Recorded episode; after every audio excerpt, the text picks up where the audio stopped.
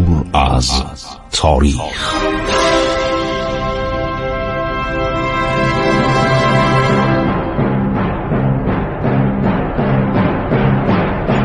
کاری از گروه جوان و اندیشه رادیو جوان.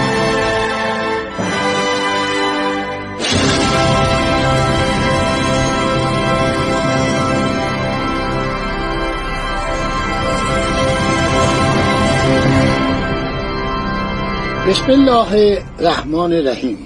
به نام خداوند بخشاینده مهربان. با سلام و عرض ادب من خسرو معتزد هستم. در برنامه عبور از تاریخ از رادیو جوان. ساعت چهارده و سی هر روز به مدت پانزده دقیقه. خب هر که به عرض شما رسوندم که سی مارس میشه تقریبا اوایل فروردین. نامه هایی که ناپل اون برای فتلیشا نوشته بود اون موقع که ماشین تحریر نبود با دست می نوشتن این نامه رو به زبان فرانسه می نوشتن بعد در همان فرانسه مترجمین بودن زبان فارسی رو یاد گرفته بودن. زبان ارشد فارسی دوره صفویه تقریبا در اروپا به عنوان یک زبانی که بهش نیاز داشتن تدریس می‌شد. خب این بیچاره رومیا که میاد به ایران عرض شود نامه مورخ سی مارس 1805 ناپلون. ماه مارس کجا؟ ماه اکتبر کجا؟ یعنی شما فروردین رو در نظر بگیرید. این در ماه مر این نامه رو عرض شود که به دست فتلیشا میده.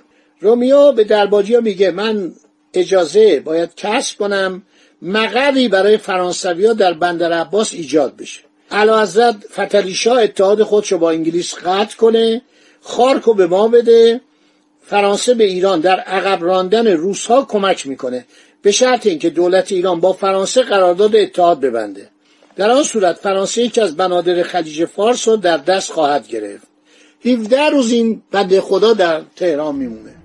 آقای رومیو سرهنگ رومیو 17 روز ایشون در تهران میمونه و فوت می‌کنه و مرگش خیلی مشکوک تلقی میشه.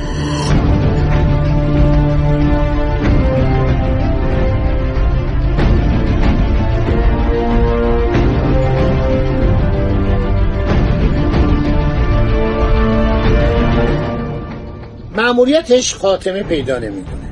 یکی از همراهان او عرض شود که تماس با شاه رو قطع نمی‌کنه. بس حتما این دو نفر باش بودن.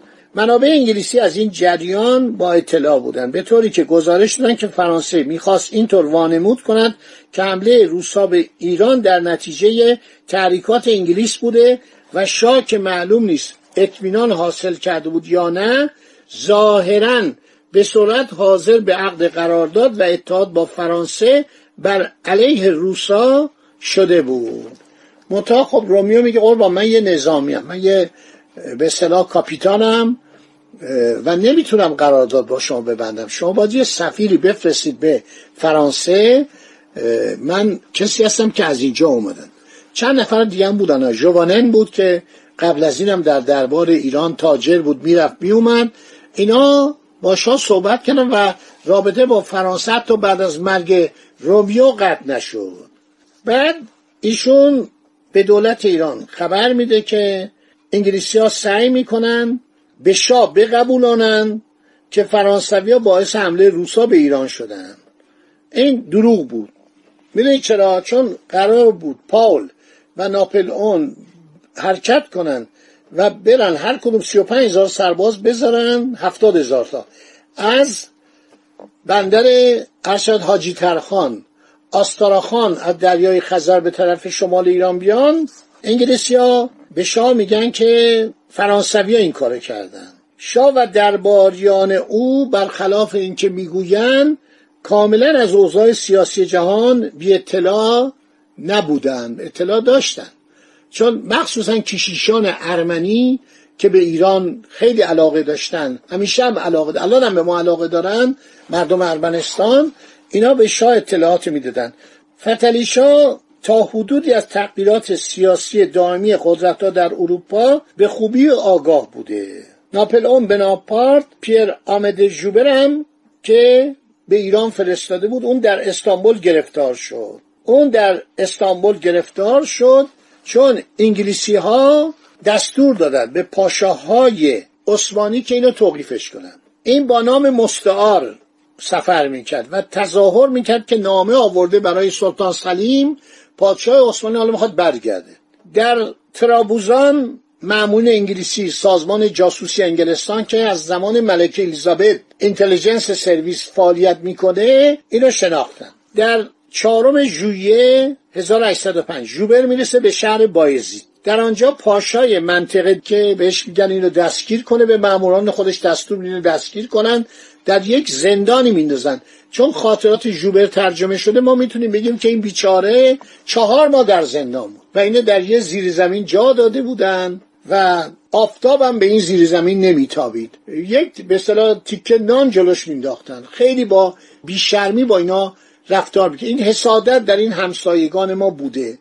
وقتی دیدن ایران با فرانسه داره اتحاد به اصطلاح ایجاد می‌کنه برای اینکه مبادا در آینده از این اتحاد قوی نشه توپخانه ای نداشته باشه ای نداشته باشه سعی می‌کردن مانع ورود به اصطلاح نمایندگان فرانسه بشن به ایران. این حسادت همیشه بوده.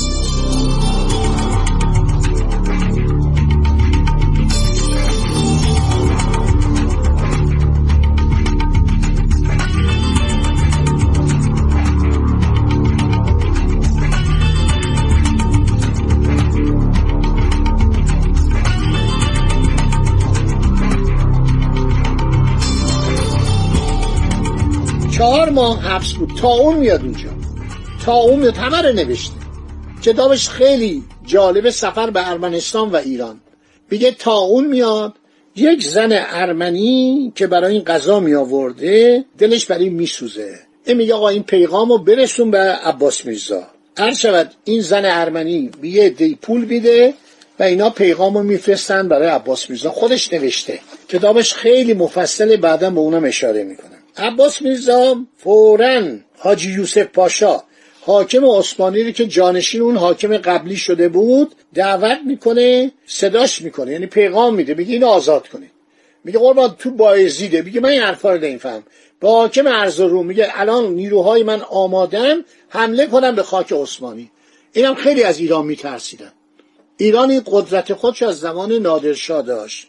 این بود که فرمان جمعآوری قوا رو عباس میرزا میده. سفیر فرانسه بعد هشت ماه. من گفتم چهار ماه اسلام می‌کنم. هشت ماه اسارت در یک زیر زمین بود که احتمال داشت بر اثر تاونم ببیره تا اون وقتی میومد رم به کسی نمی‌کرد. میاد به تبریز که حالا چقدر قشنگ از ایران نوشت. نوشته وارد ایران شدم دیدم اصلا یک مردم دیگه یک آفتاب دیگه. یک مهربانی دیگه. چقدر از من پذیرایی کردن چقدر گوسفند آوردن عرض شود که گوسفند زنده که برای پذیرایی شما. مثلا تخم مرغ آوردن. صد تا دویست تا تخم مرغ آوردن. چقدر هندوانه آوردن. آفتاب ایران مردم ایران رفتار ایران خیلی فرق می‌کرد با اون ور مرز. اصلا احساس کردم که اینا یه مردم دیگه هستن. با دست و دلبازی و با محبت عرض شود که ما رو بردن و رسیدم خدمت عباس میرزا. باقی ماجرا بماند در برنامه آینده. خدا نگهدار شما با.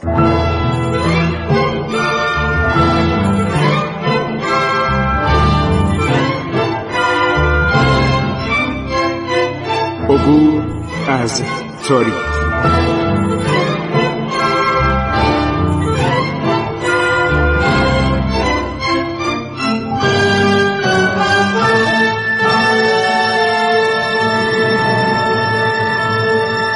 ایران با شکوه. سرگذشت ایران ما به روایت خسرو معتزد